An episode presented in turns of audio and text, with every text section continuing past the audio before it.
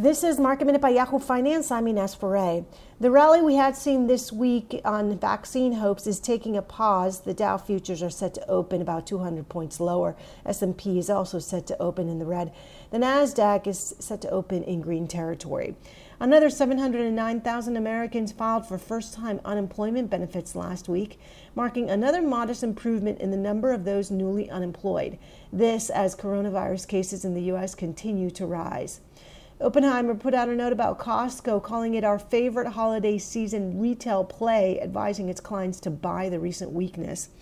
And DoorDash, Roblox, Wish, and Airbnb are all expected to go public this year before the end of the year. For more market minute news, head to yahoofinance.com.